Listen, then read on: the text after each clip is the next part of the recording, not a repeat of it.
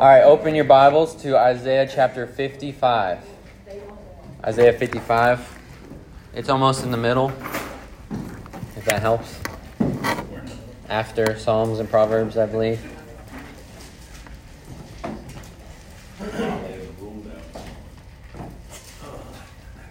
Yes, sir. All right, Isaiah chapter 55. Come, everyone who thirsts, come to the waters. And he who has no money, come, buy and eat. Come buy wine and milk, without money and without price. Why do you spend your money for that which is not bread, and your labor for that which does not satisfy? Listen diligently to me, and eat what is good, and delight yourselves in rich food. Incline your ear and come to me. Hear that your soul may live, and I will make with you an everlasting covenant, my steadfast, sure love for David. Behold, I made him a witness to the peoples, a leader and commander for the peoples. Behold, you shall call a nation that you do not know, a nation that did not know you shall run to you, because of the Lord your God and the Holy One of Israel, for he has glorified you. Seek the Lord while he may be found, call upon him while he is near. Let the wicked forsake his way, and the unrighteous man his thoughts. Let him return to the Lord, that he may have compassion on him, and to our God, for he will abundantly pardon. For my thoughts are not your thoughts, neither are your ways my ways, declares the Lord. Let's pray.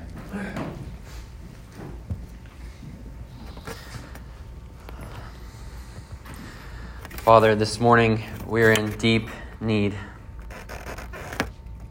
We confess so often we do not think of you rightly. Throughout our days this week, we have thought little of you, nor have we made you the priority of our lives this week. We have neglected our rightful duty to obey you. We have neglected time to spend alone in prayer for ourselves, our families, and this church. Often, even, we have chosen things which dishonor you greatly. We have given our allegiance to idols of this earth, of fame, sexuality, money, pride, boastfulness, anger, envy, jealousy, omission, and commission. Father, we are broken and weak. And this morning, we need you greatly. By your supreme decree of grace through Christ, we know your power is made perfect in weakness. Father, now speak to your weak vessels. Right now, we ask for these next few minutes, Father, that you would dominate this time, that you would help us to focus, and that any schemes of the devil would be, would be thwarted by your power. We believe, help our unbelief. And may the words of my mouth and the meditation of my heart be acceptable in your sight O Lord and my rock and my redeemer. Our Lord, how majestic is your name in all the earth. You have set your glory above the heavens. And now we ask that you be glorified. In Jesus' name, amen. So, very plainly, and with the utmost seriousness, I believe that there are two issues that every Christian faces each day even if they are unaware of the reality of these issues. Number one, do you understand sin for what it really is? Namely, the death, the destruction, the viciousness of sin, and its nature towards waging war against your soul.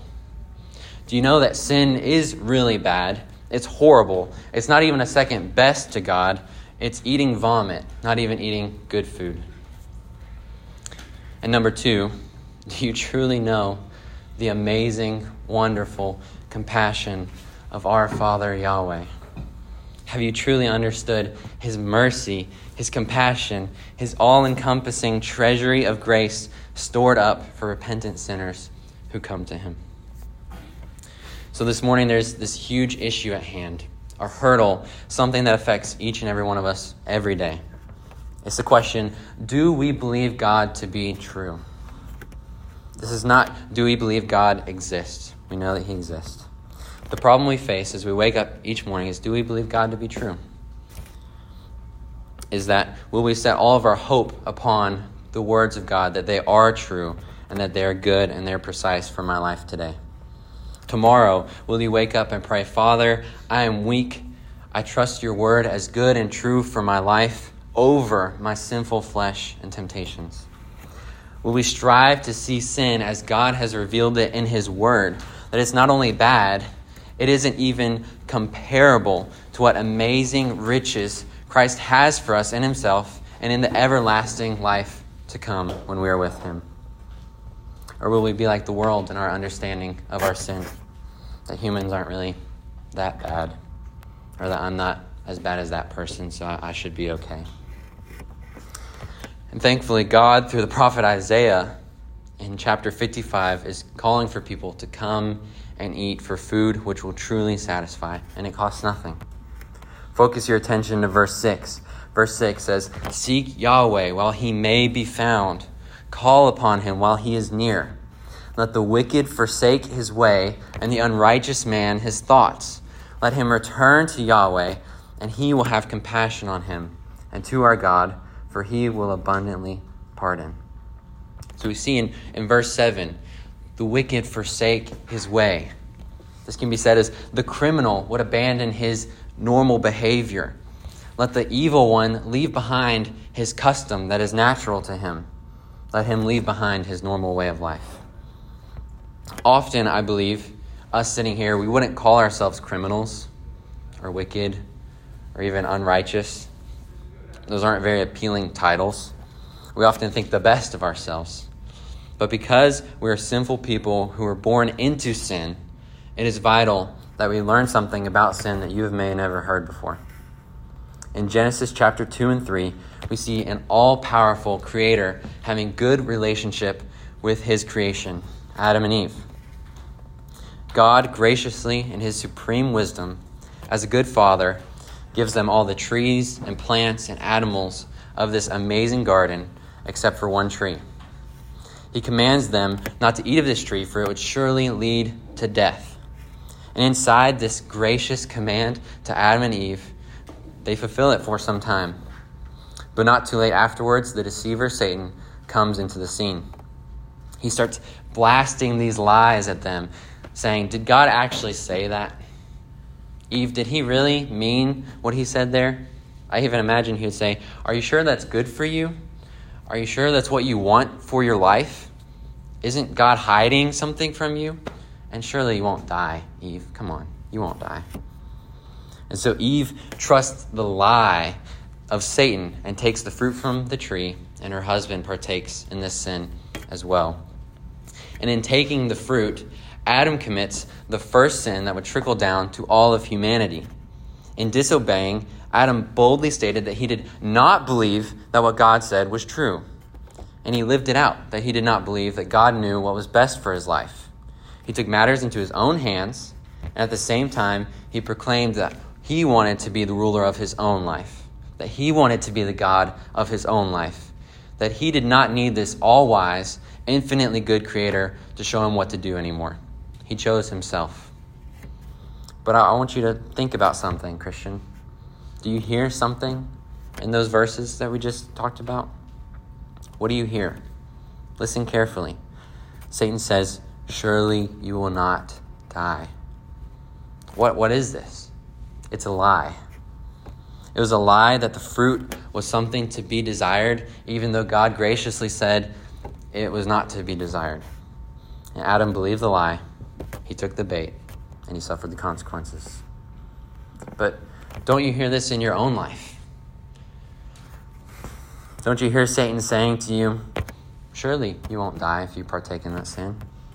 Surely it's not that bad. He says, No, no, what danger could there be in one small sin? Go find this relief, this once more. Gratify your flesh, this once more. Answer the voice of your passions, this once more. We must know, Christian, that sin seeks to entice us to believe these lies over the truth that God has established for us. Sin is always hidden behind a lie, a distrust in what God said is good and true. So, Christian, in, in order to understand sin rightly, we must know that each temptation or sin is always hidden behind a lie. We must not forget that choosing sin is neglecting the promises of God revealed in Scripture through Christ.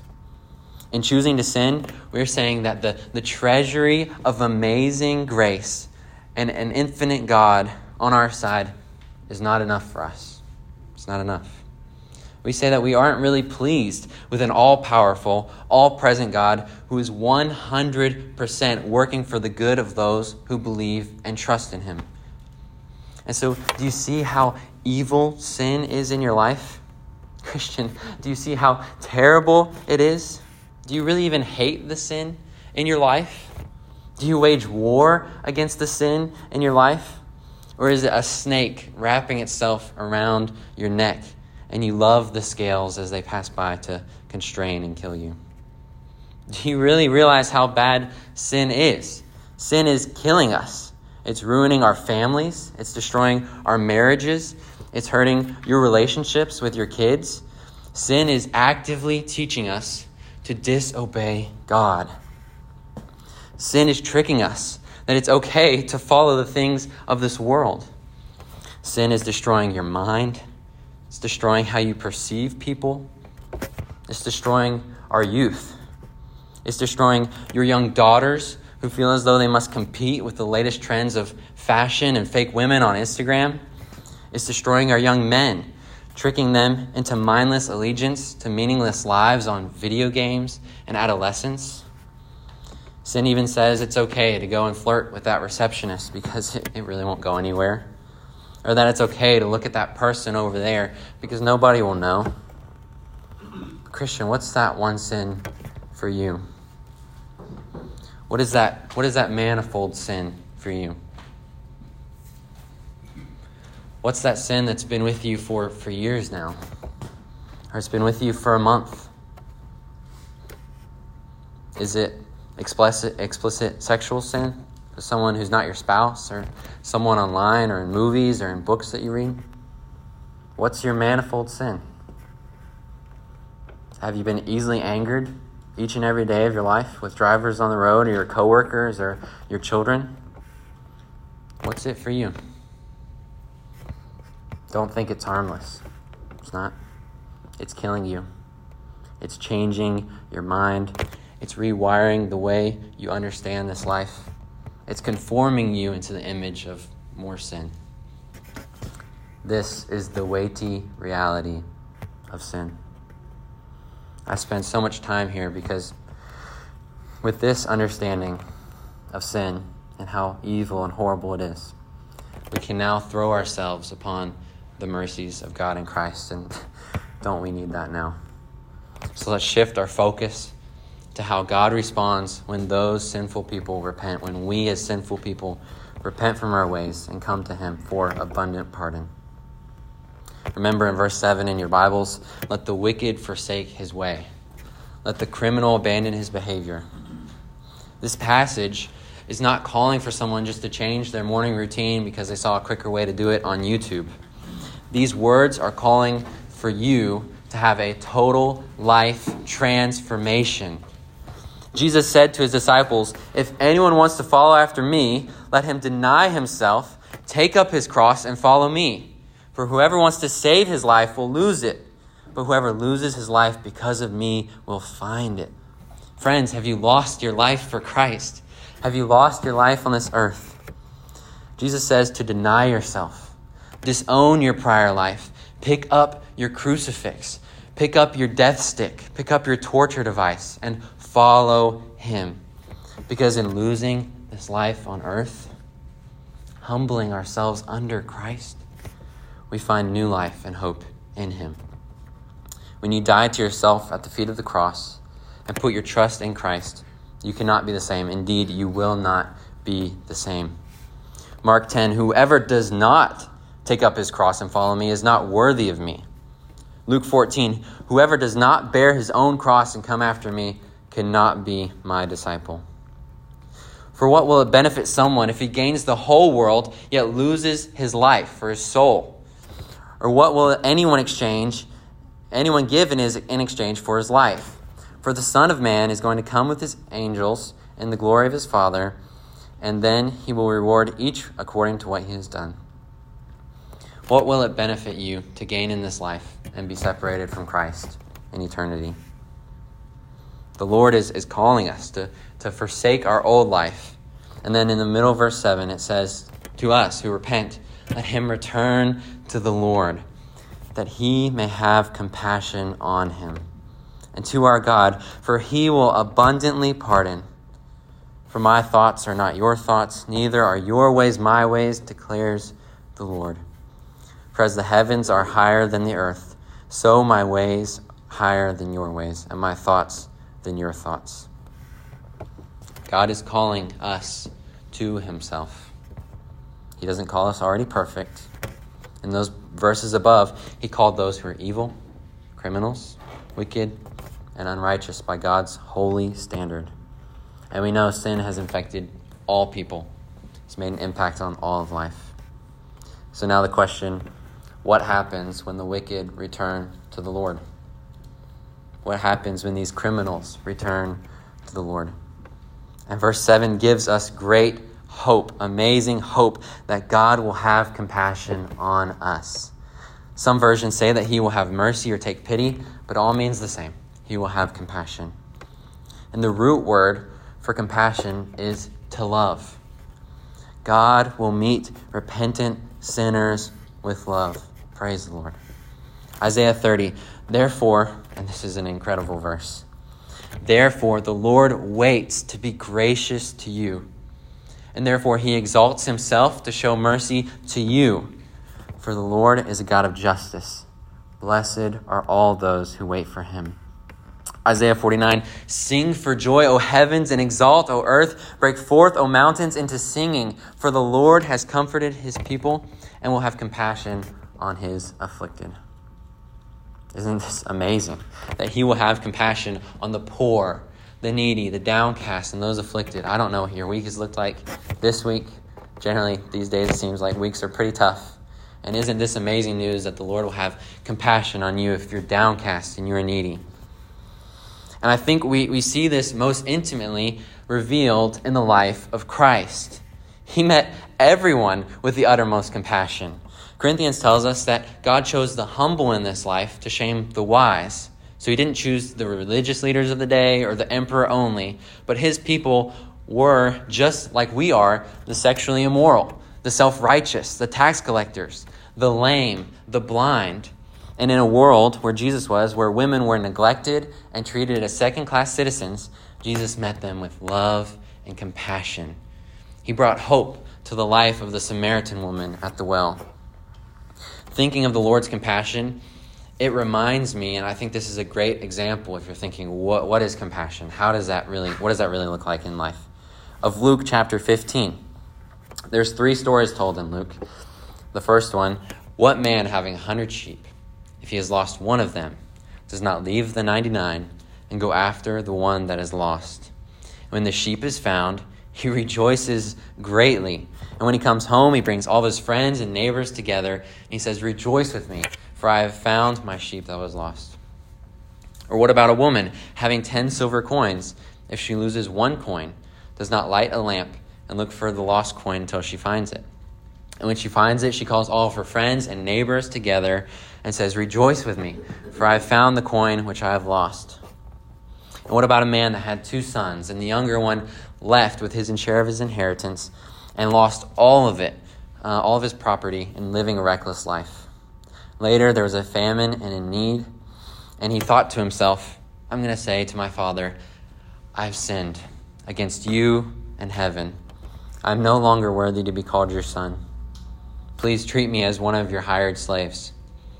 And he rose and, and he was coming to his father, but while he was still a long way off, his father saw him and he felt compassion that he would meet him with love so the father ran and embraced him and kissed him.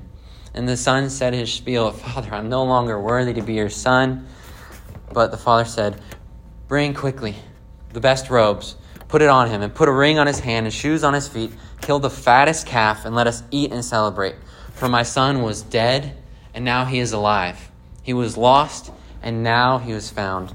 And they began to celebrate. Do you know this amazing compassion of God? Do you understand the magnitude of his grace for you in Christ from the Father? Of course, he is justly wrathful against the unrepentant, and he must punish sin. But do you know this compassionate God? The Father who abundantly pardons his people, his beloved children, the lost, the sinners. Oh, friends, that you would know the depths of God's compassion for you through Christ. If you're here and you're trusting in Christ, in that story, you are the Son you once were dead and now you're alive. You, you come back actively to the Father saying, Father, I am unworthy. And yet again, He clothes you with the righteousness of Christ. And there's a great celebration and joy surrounding your repentance. But it can often be hard to understand this, right?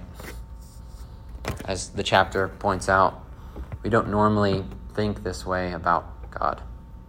We think He's often upstairs, stubborn, mad at us again that we sinned in that way that we said we wouldn't sin in again, or that we dishonored our spouse in that way again, or that we dis- dis- disobeyed his commands.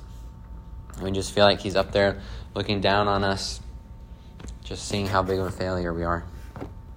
But we cannot settle for this view, Christians. We must strive to view God rightly, that he is able to save to the uttermost of your sinful life that his ways are not our ways and his thoughts are not our thoughts. If you read, do you remember the example from the book? How a grandson, when his grandfather shows him a $100 bill, he concludes, Man, my grandfather is so wealthy. But he has absolutely no clue about the billions in real estate of which the gift is just the tiniest reflection of that person's wealth.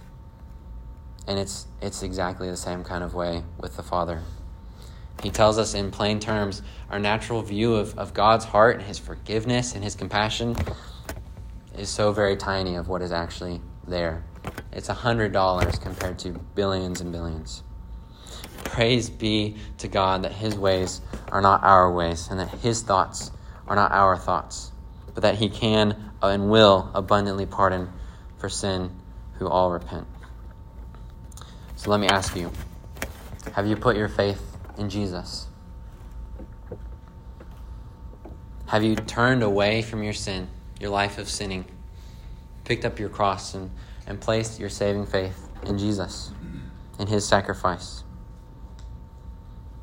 Today is the day of salvation for every one of us here. And it is a promise in Scripture that all who put their faith in Jesus today will be saved for those who are Christians today, I have a couple questions for you too. Have you seen yourself grow in holiness this week? Have you seen your, your affections, your desires, your love for Christ grow this month? Or have you seen it grow this year? We're in the 10th month. Have you seen it grow in the past 10 months? I want to warn you, Christians, that, that there is no complacency in this life. We're either moving forward to Christ or backsliding away from Him. There's no neutral ground. So, have you read your Bible this month? Have you even read one chapter or one verse this month? Have you gotten alone by yourself to pray at all recently? No, these are not, not means by which you are saved or means that justify you or means that make you better with Christ. These are means of grace from God to you each day to draw you to Himself through a dependence in prayer, crying out, God, I need you, and through the empowerment of promises in Scripture that'll help you to live your life. For that manifold sin we were talking about earlier, that sin that we just can't seem to shake, you need to know that sin and temptation is always packaged around a lie the lie of fulfillment, the lie of satisfaction, a lie that it's greater than what God can give you right now through Christ. But I want you to take full assurance that God answers all prayers for grace and faith. And God delights, He takes joy in sanctifying His children through their trials. And just know that the Spirit is intimately working in your life to make you more like Christ through this situation, through this trial, through this family struggle, whatever it is. He is working in your specific situation right now, Christian, to make you more like Christ. Praise God.